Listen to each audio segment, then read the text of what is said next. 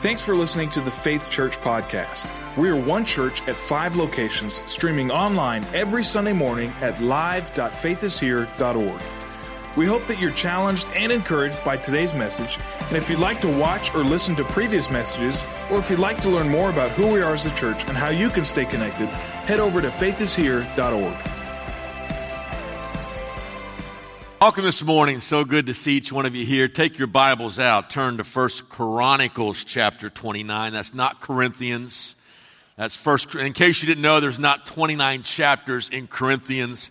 We were just testing your Bible knowledge when we threw that in there and see if you're on your toes. So turn to First Chronicles chapter 29. It's good to see everybody here today. Thank you so much for coming to be with us. We're talking about changing our world, becoming world changers, and we open the month by talking about sending a world changer. And we looked at missions and we looked at how we as a church reach all around the world, that it's not just about us, but God wants the gospel to go to the uttermost parts of the earth. And so we had a, a great time with our missionary on that Sunday morning. And then we said it's not just enough to send somebody, but the Lord wants every one of us to be world changers. So wherever you're at, wherever you work, wherever you go to school, in whatever neighborhood God has placed you in, He wants you to change the environment and the world around you. And so we do that by being a witness and being a light and sharing the good news of the Lord Jesus Christ. And then last week we looked at prayer for world change. And so it's about God raised us up to change the environment, not only just by being lights, but going to doing spiritual warfare and praying and seeking the kingdom of God and believing that God is going to save our family, save our loved ones. We looked at that incredible story of Moses where it says he prayed and God relented and God changed his mind. And so our prayers are. It is a great weapon that God has given us, and we ought to be doing it, and that will produce world change. This morning, I'm going to talk about investing in world change. And so, before we read our text, I want to tell you a little story, and I kind of want you to follow along with me because this story kind of serves as an allegory that I think sets up the entire rest of the message. And so, and you guys, you parents can relate to this. Father took his son to McDonald's. You guys have kids, you got to go to McDonald's. You got to get there at some time or another, and you take your kids there and you eat all that great health food there at McDonald's. And, and he took his son there, and uh, he was at McDonald's, and he bought him a Happy Meal. And so the son is sitting there and he is eating on his happy meal. And the father did what most fathers do. They reached across the table to grab one of his french fries and he was going to take one of the french fries and eat it for himself. And the son pulled back and he says, No, daddy, these are my french fries.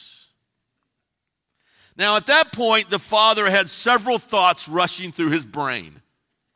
And the first thought went something like this This son of mine has no idea I am the source of those fries. In fact, just five minutes earlier, I went up to the counter, I put down my money, I purchased that Happy Meal for my son, I gave him that Happy Meal. He has no idea I am the source of all those fries. And the second thought that went through his mind as a father, he says, You know what? As the dad, I have all the strength and all the power. I can take those fries away if I want to. Or I can go back up to the counter, put $50 on the counter, and bury him in fries if I want to. I have all the power. And the third thing he thought, that thought that ran through his brain on that occasion, was simply this He doesn't understand, I don't need those fries. I can always go back up and buy my own fries. The father really didn't want the french fries. He wanted his son's willingness to give. He wanted to know if his son would be willing to give and share and be a part of that. Now, you guys know where I'm going with this. We have a Heavenly Father. Our Father has taken us to McDonald's, and He has blessed us all with French fries. And our French fries come in all kinds of shapes and all kinds of sizes but God has abundantly blessed us as our Heavenly Father. And, and what happens is He reaches over to us, then He says, You know what? I, I want your tithes, and I want your offerings, and I want your talents, and I want your family, and I want your resources. And we pull back and we say, No, Lord, these are my fries. God thinks to himself, You don't understand. I am the source. Everything you have comes from me. I gave it to you in the first place. God also thinks I have the power to take them away from you, or I have the power to bury you in french fries and bless you abundantly. And the Father also thinks I really don't need your fries. I want my children to learn how to share, and I want my children to learn how to give. Not because God's hurting, not because he needs my money, not because he needs it, not because he is a needy God, but simply because he has modeled what giving is all about. God is a giving God. And God wants his children to be like him. John chapter 3 and verse 16. For God so loved the world that he gave his only begotten Son and because God loves so much, God is a giver. And God bountifully blesses us far beyond what we could ever dream or imagine or think. Uh, but He wants His children to share in the joy of participating with God in giving. God is a giving God because He loves. So I ask you the question today what do we say when God reaches out for our fries? What do we say when God says, I want the tithe? When His Word says, Bring ye all the tithe into the storehouse. For you that are new here, tithe simply means 10% of our income.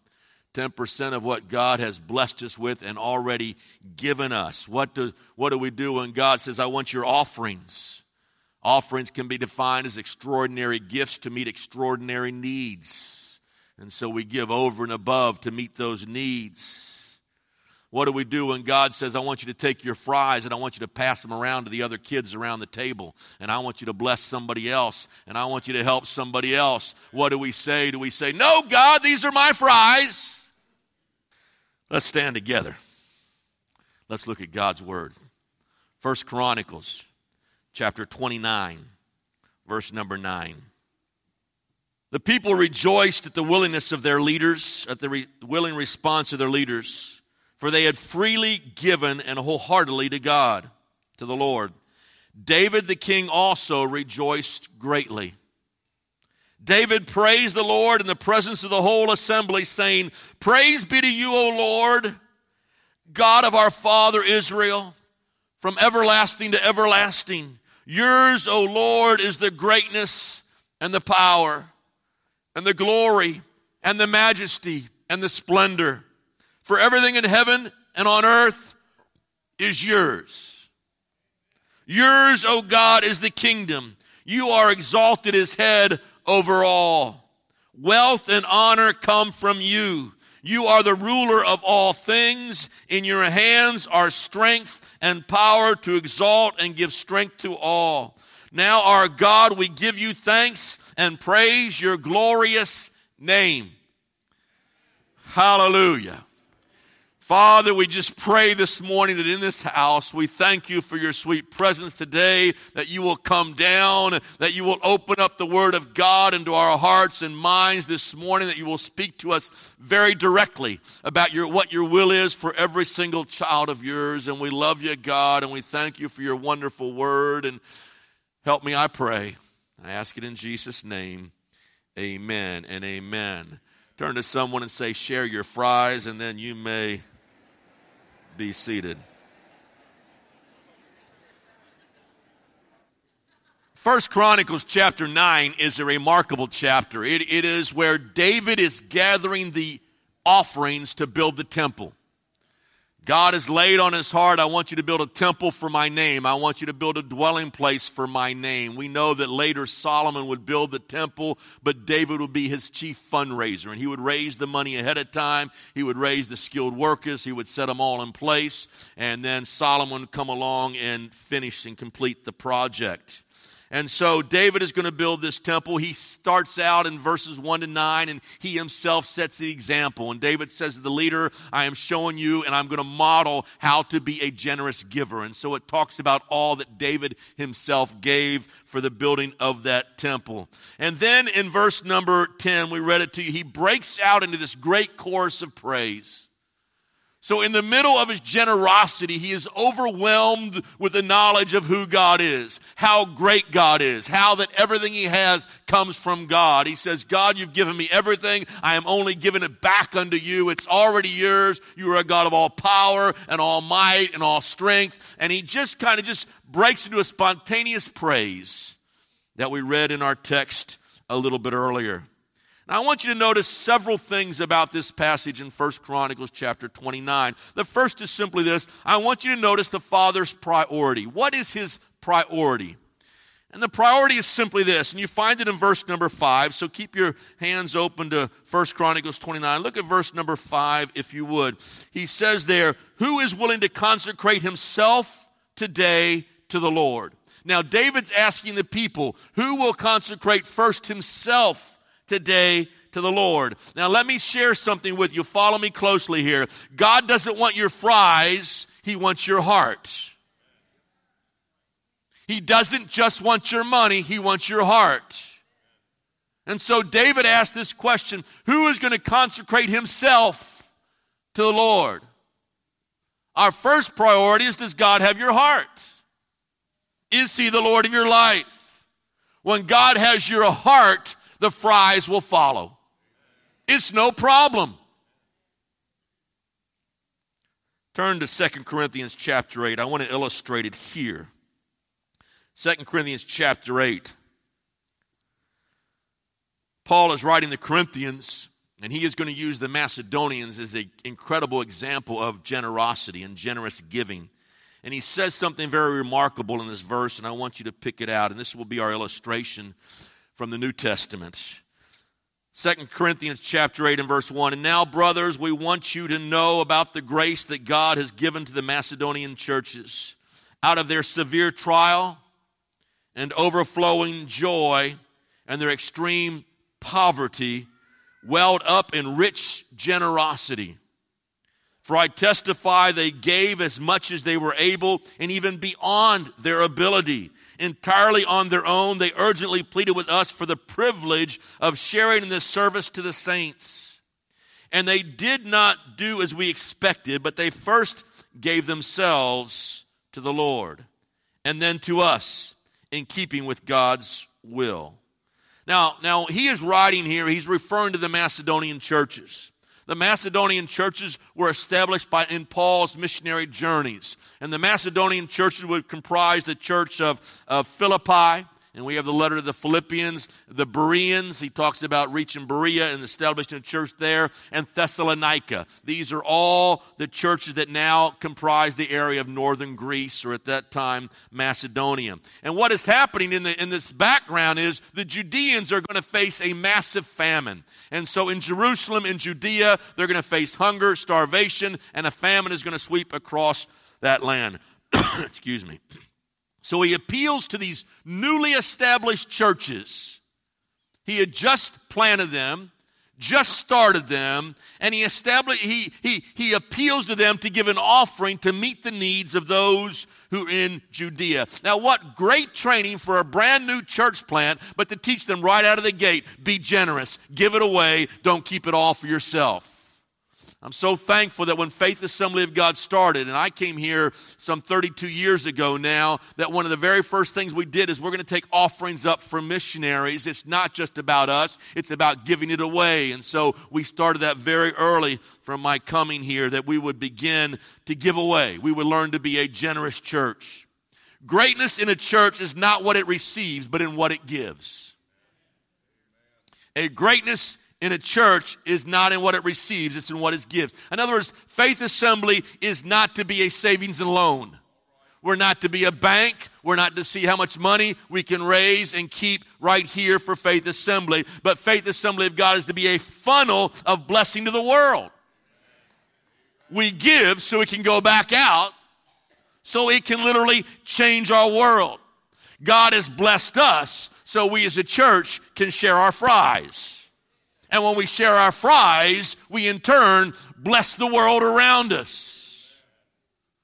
The Macedonian churches then become a model of giving. And he says, This is what everybody ought to give like. And look at verse number seven, and you see that right there in the same passage.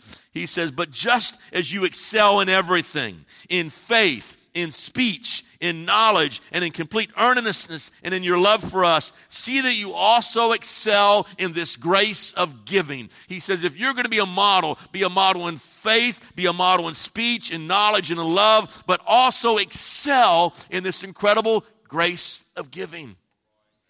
They became a model to all the other churches in that region. Now, I want you to look at verse number five, though, and see the priority. He says there, and they did not do as we expected, but they gave themselves first. Look at the word first. First is a, is a word of priority.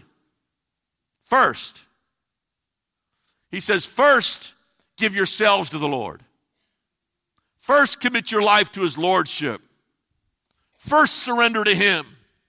First, give him your life. That's first. You must first settle the issue of lordship. Who is number one in your life? Is the Lord number one? Is He number one in your life? Is He above everything else in your life? Is He first in your life? Is He Lord of your life? And when He is Lord of your life, stewardship becomes automatic. It's a no brainer. It just automatically flows out of you because Christ is Lord. Stewardship, let me define it for you, is the use of God given resources to accomplish God given goals. Let me give you a very simple definition the use of God given resource to accomplish God given goals. And when the Lord is first, then that becomes the desire of your heart to accomplish God given goals. If Jesus Christ is not Lord, you will nickel and dime the kingdom work. You will look at stewardship as paying taxes and you'll be miserable the whole time. The Lord wants you. And if the Lord has your heart, everything else falls in place. If you settle the question of lordship, then you will yield to his ownership and you will come to understand that literally God owns everything I have. And when you understand it's all God's to begin with, it frees you up then to biblical generosity because God's going to take care of you. God's going to bless you. God's going to guard you. God's going to provide for you. It's all God's. And so I become that channel then that God can flow his resources through so I can accomplish God's kingdom goals.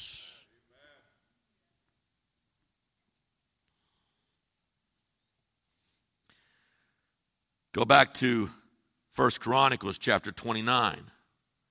Look at verse number 11. He says, All is thine. Verse number 14, All things come of thee. Verse number 16, All thine own. In other words, God, you gave me the happy meal. It all came from you to begin with.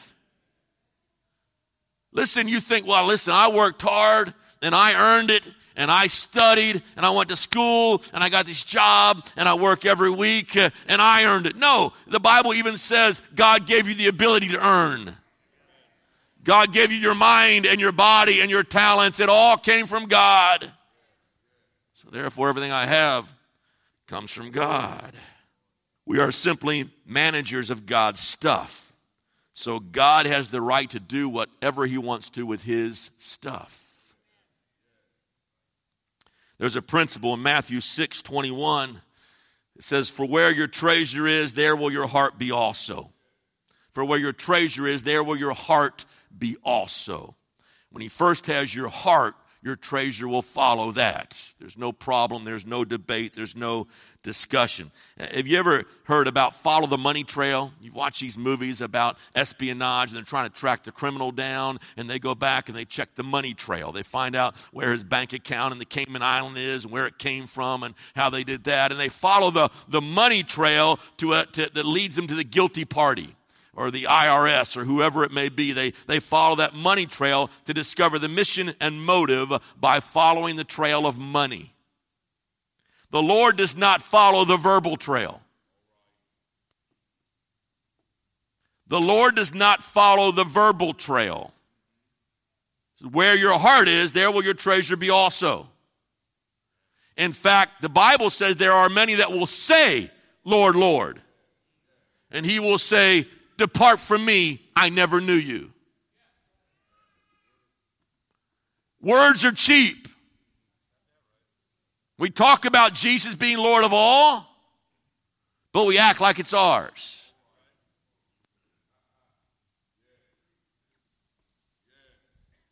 There will be many that will say, Lord, Lord. He is not following the verbal trail. It's easy to sing, I surrender all. But don't touch my fries. I'll take a fork and chop your hand off. These are my fries. You can look at a person's checkbook and know his heart and his priorities by looking at his checkbook. God said that. That was in God's word. Sometimes we let our problems derail our priorities.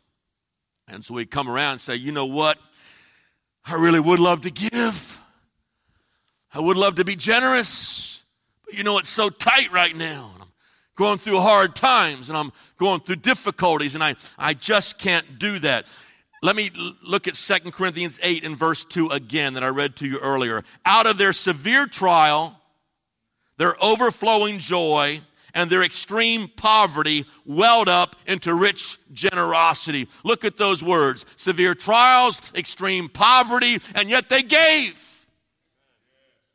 The Macedonians gave.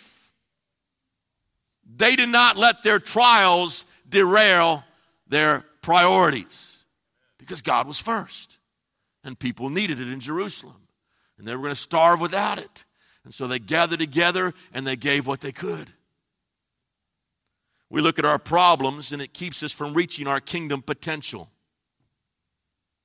You focus on your problems, you will never reach your kingdom potential. We all have problems. But the moment we allow our problems to limit our stewardship, we limit and press down and crush what God can do. We say, God, I would like to, but I don't have the time. God, I would like to, but I don't have the talent. God, I would like to, but I don't have the finances. God, I would love to, but I don't. And as soon as we begin to talk that way, we limit what God can do through our lives to impact our world and us. we become limiters to God's blessing and God's power flowing through our lives. The Bible says, out of their great affliction and deep poverty, you couldn't stop the Macedonians from giving. Giving is a matter of your will, not your wealth. It's not what you have, but what's in your heart. That's good preaching whether you like it or not. It's good. Got a story of a man. He came up to his pastor. He said, Pastor, if I had a million dollars, I'd give half of it to the church. Pastor looked at him and said, Well, if you had $500,000, would you give half of it to the church? Oh, man, I sure would. Sure would. Give it right now. Pastor said, if you had a thousand cows, would you give 500 back to God? Oh, I sure would. I give 500 cows back to God. Pastor said, well, if you had two hogs, would you give one to God? Man said, well, wait a minute. I have two hogs. Let's not get personal here. And I think that's the way we are sometimes. God, if, if, if I had it, I'd, I'd do it. And God says, what are you doing with what you have right now? Giving has everything to do with the heart, it doesn't have anything to do with what you got. The Father's priority give yourself first. Give yourself first to God, and your treasure will follow. The second thing I want you to notice is the Father's power. And go back, if you would, at 1 Chronicles 29. Look at verse number 11 again. I read it to you earlier. Yours, O Lord, is the greatness and the power and the glory and the majesty and the splendor, for everything in heaven and on earth is yours. Now, I ask you one simple question Does the Father have the ability to give? Ten of you. Let me try one more time. Does the Father have the ability to give? Yours is the power and the glory and the majesty and the honor. It all belongs to you. Does God have the power? Yes, He does. He can bury you in fries if He wants to, or He can take your fries away from you. God has the power. Now, we don't like to hear about the taking our fries away. But let me tell you another story from the Bible. It's found in Luke chapter 19. Luke chapter 19, he tells the parable about 10 minas. And what he did is he gave 10 minas to one of his servants. And that servant went out, and the Bible says he earned 10 more minas. And what does the, the master say? He says, Well done, because you've been faithful. I will give you rulership over 10 cities. Now, listen to me generosity is linked to dominion. You're generous, you're wise, you invest, you trust me. I'll give you 10 cities. I will give you rulership in return for what you did in the natural. He said to somebody else, I'm going to give you five. He gave five minas to somebody. The man went, and, and in Matthew's, it's talents. He says minas in Luke's gospel. So in Luke, he says, I give you five minas. That man went out and earned five more. He says, Because you've been faithful, I will give you rulership over five cities. Dominion, kingdom rule, full potential. He gave one man one mina. In this parable, he says he went and he hid it in a piece of cloth for fear. The master went to him and he took it away from the guy who didn't use it didn't invest it, kept it for himself, said, These are my fries. And he gave it to the person who already by this time had 20 minas. God has all power. He can take your mina away from you. And the key of this parable is there is a reckoning day that is coming for everybody. It's about God's reckoning day. The Lord giveth and the Lord taketh away. Now, let me read verse 26 of Luke 19. I tell you, everyone who has, more will be given. But as for the one who has nothing, even what he has will be taken away. So when David cries out, God, you have all the power, all the authority, all might, when we sing these songs, God, you are over all, you reign over all, do we really believe that? Or is it words? But when we place it in God's hand, God has the power also to multiply it. Remember the story about a little boy who comes up with a couple, they got 5,000 men, all these ladies and kids running around. It's crazy. And they have no food and they're getting hungry. And the disciples say it's late in the hour. The Lord says, You give them something to eat. It's time out. We can't, we don't have enough money here. We can't even go to the store and buy enough to feed these guys. And one little kid has five loaves and two fish. He gives it to God, and God gives it to the disciples, and it multiplies right in their hands. And they feed upwards around 20,000 people with five loaves and two fishes. Listen, when you give it to God, God also has the ability to multiply it. They come out with 12 basketfuls left over. And I can imagine that little boy, I don't know how much he could carry, a little kid, I don't know how old he was, but he's carrying, he probably got his own basketful, just walking out of there carrying that thing. Look what I got, Mom. I got enough to feed us for the rest of the, the year. God has the ability to take it away, or God has the ability to multiply it when you invest it in God's kingdom, uh, when you become a channel that God can trust and flow through, He multiplies it. It's exciting. He has the power to provide whatever you need.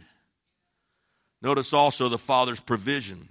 Look down at verse number 12 with this same wealth and honor come from you. It comes from God. You are my provider, you are my source. You are the ruler of all things. In your hands are strength and power to exalt and give strength to all. Now, let's go back to the basics. God gave you your happy meal to begin with.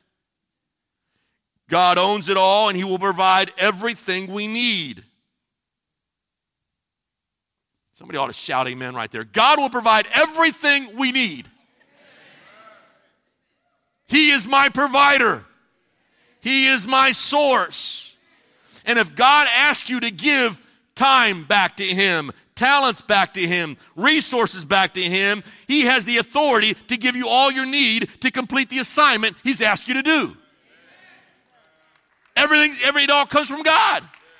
So if he says, I want, to, I want you to do something for me, I want you to give something to bless somebody over here, I want you to volunteer over here, I want you to do this or do that. If God asks you to do it, he's going to give you the ability to carry out what he's asked you to do.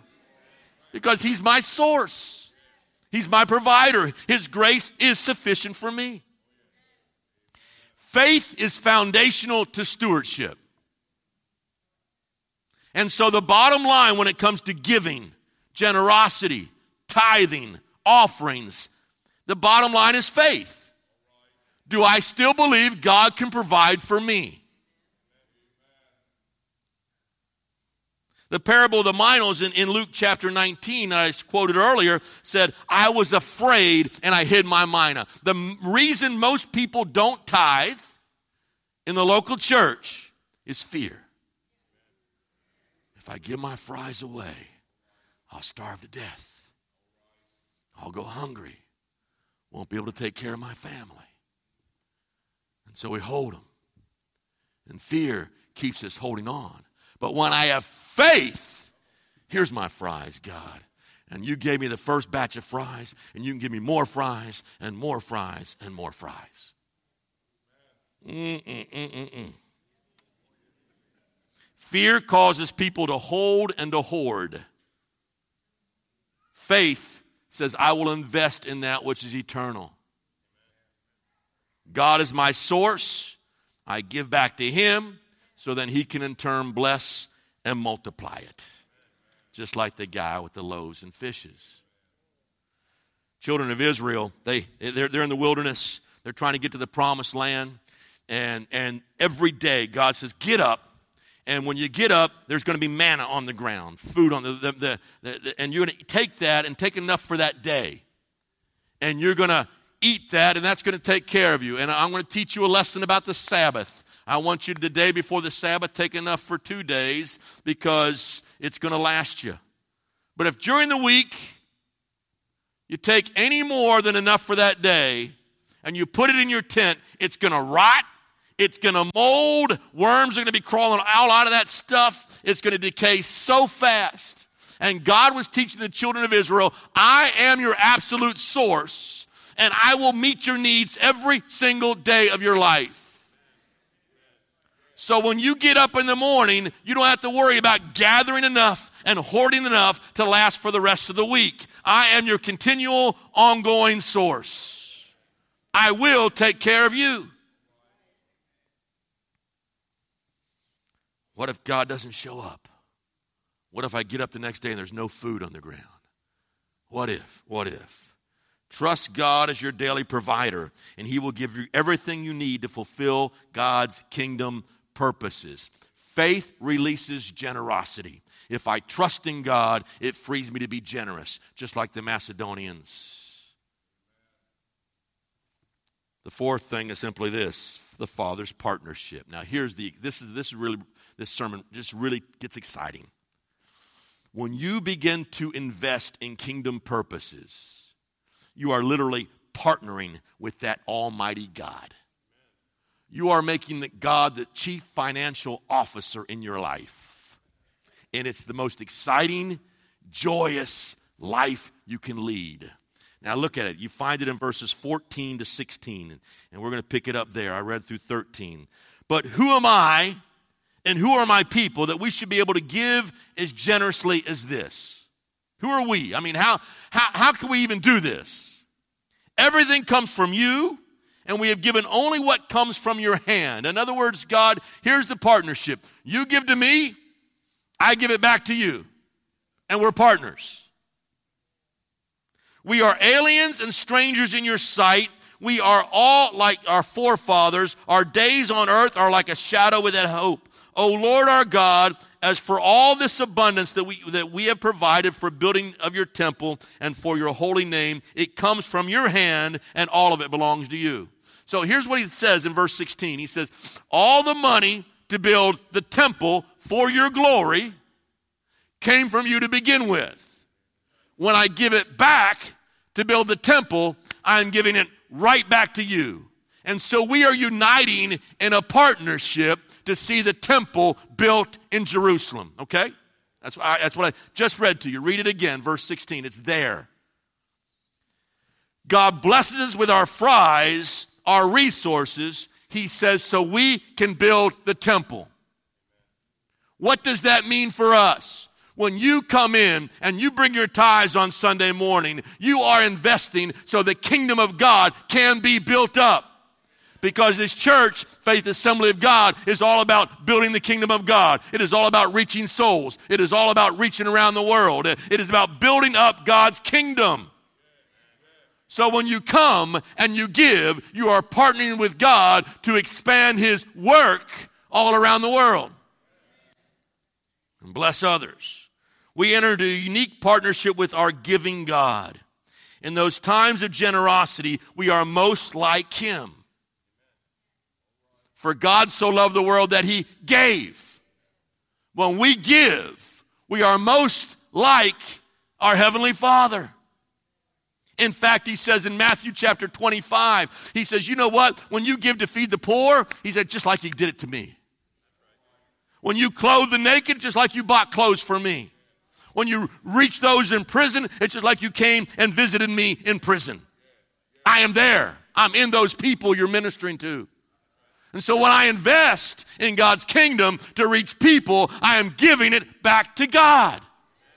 So when I say we, we're going to take our offerings, they're going not to Faith Assembly, they're going directly to God. Mmm, this is good. Turn back to 1st, 2 Corinthians 9. He talks about the Macedonian givers. And, he, and he, he sets up the premise in chapter 8. He describes how generous they were. And then he goes to chapter 9. And he says in verse number 6 Remember this Whoever sows sparingly will also reap sparingly. And whoever sows generously will also reap generously. Each man should give what he has decided in his heart to give, not reluctantly or under compulsion, for God loves a cheerful giver. It's exciting. It's a partnership with God. And God is able to make all grace abound to you so that in all things, at all times, having all you need, you will abound in every good work. Now, follow me here. When I give, when I sow bountifully, I will reap bountifully, but it's so in verse number nine, I can continue to abound in every good work. Not so I can say, look how much money I got. Not so I can say, look how big my house is. Not so I can say, look what a fancy car I drive. I don't give to get, I give to get to give. The cycle keeps repeating. So when God blesses his people abundantly, joyfully, it's so in verse number nine, he says, I can abound in every good work, not so I can live in the lap of luxury. That's somehow, that's somewhere, some of this message has gotten a little perverted along the way. You give, and God's going to bless you, and you're going to be a rich fat cat. And people are just shelling out the buck, so I want to try that. Does God bless bountifully? Yes. Is God's word true? Yes, yea, and amen. But don't stop short. God will bless you. God will take care of you so you can continue to be a funnel to advance God's kingdom because why? I am first a kingdom person. You understand the, the dynamics of this? We literally become channels of God's resources so I can change my world. So you have a choice. He says you can sow sparingly or you can sow bountifully.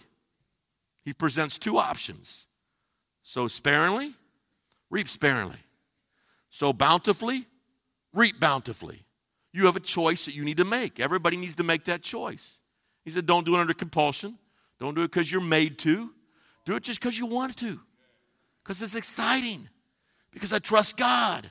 Because God's going to take care of me. He says in verse 9, He's able to supply all you need and also give you more so you can abound in every good work. Hmm. Verse 12, he says, This service that you perform is not only supplying the needs of God's people, but is also overflowing in many expressions of thanks for God. So he says two things are happening. When you become generous, you're taking care of God's people, but also you are giving thanks well. Verse 15, he closes that whole chapter out with saying, Thanks be to God for his indescribable gift. God is glorified. Generosity is an ultimate win, win, win. The first win is needs are met. The second uh, win is the kingdom of God advances. And the third win is you are blessed by giving. What a deal! What a deal! What, what a partnership that God challenges us to, to trust Him in. Listen, some of you guys are stretching. Your brain's just a spinning like this. Some of you are already looking for your way out, your, your escape, escape mechanism. Boy, I didn't know, didn't know it was going to be on this today. I should have stayed at home. This would have been a good day to sleep in. And your brains are just a twisting and turning. And listen, I am, you, you will be set so free, filled with so much joy partner in advancing the kingdom of God around the world. It is the most exciting life you can enter into when you partner with God. I want to tell you a story, and I'm going to close here. I know, I know get a little nervous. Let me tell you a story. When, when the kids were small, at around Christmas time, we're coming up to Christmas time, so you guys know what I'm talking about. My wife, at that time, Tanya, would take the kids out to shop. And she would take him out shopping and let them engage in picking out my gift and be a part of that process. I had three kids, two boys and a girl, and, and she would take them shopping. Now, where'd the money come from to buy my gift? From me. She would take my credit card or my checkbook or whatever cash we had around. She would take it from me to buy my gift. And the kids didn't know any better. And they're all excited.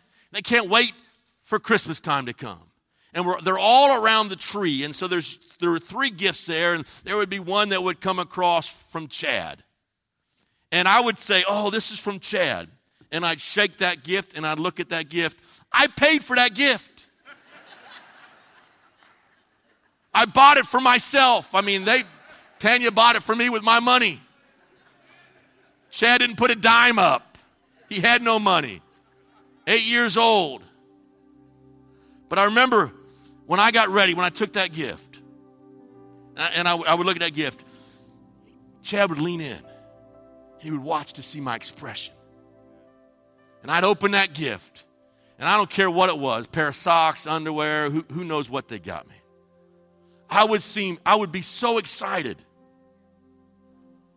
Not because I needed what they gave me, not because it was that thrilling of a gift, but my joy and my excitement, when I was joyful and excited, Chad's face lit up because he was giving daddy something.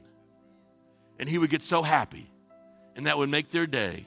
And they begin to learn a little bit early in life about the joy of being a giver, not a taker.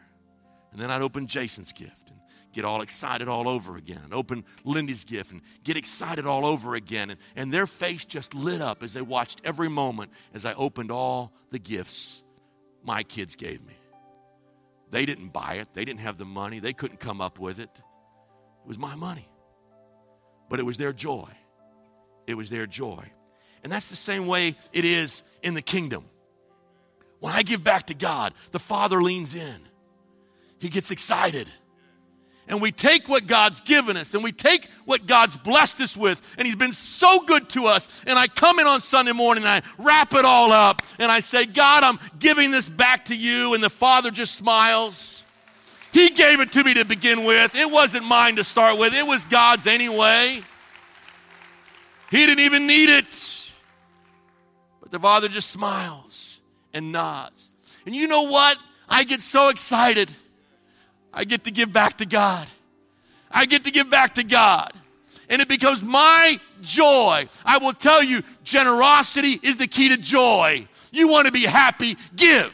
Give it away. Just give. Trust God. Go nuts. And see what God will do. Generosity. Don't be like the boy who said, These are my french fries. Give them to God. Or spread around the table. Give your fries to all the kids around the table. And let's begin to change our world, one french fry at a time. There's a reason they call that little meal the happy meal. They call it the happy meal because there's nothing more happy and joyful and exciting than to be able to share and give it away. And there's an exciting adventure that I want to challenge you guys to begin to walk through. For many of you, it's going to be a major step of faith. This is something new to you. This is something you've you, make five, ten dollars here, whatever, but tithing, oh, don't don't talk about that. But I want to challenge you. Partner, partner with this all-powerful, almighty God. Begin to trust him. He'll take care of you, take care of your kids, take care of your family, and the kingdom of God will advance mightily. There is no limit to what we can do if everybody in the church begin to trust God and tithe. I want to challenge you. I want you to be partners. Let's be partners. Let's be partners together. Partners together in changing our world. Let's all stand together. Everyone standing. Hallelujah.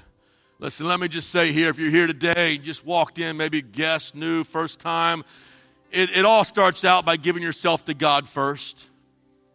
So I would encourage you if you haven't done that, it just starts by saying, God, I need you. Come in and save me. Come be my Lord, be my Savior, take away my sins. And when you pray a simple prayer like that, the Lord comes in and gives you a brand new life, and it's an exciting journey you walk on with the Lord. This message today was not so much for the unbeliever, it's a part of our discipleship process. It's a part of our growth process. So I will tell you, I was preaching primarily to the church, those who are born again, those who are saved. If God doesn't have your heart, doesn't have your money, doesn't have anything of you. But for you that are children of God, this is a very, very important message in your spiritual growth process. And when you understand this discipline, it's the key to advancing the kingdom and unlocking your joy and God taking care of you. And it goes on and on and on. Thanks for listening to this weekly podcast. Check out faithishere.org for podcasts and videos of our previous messages.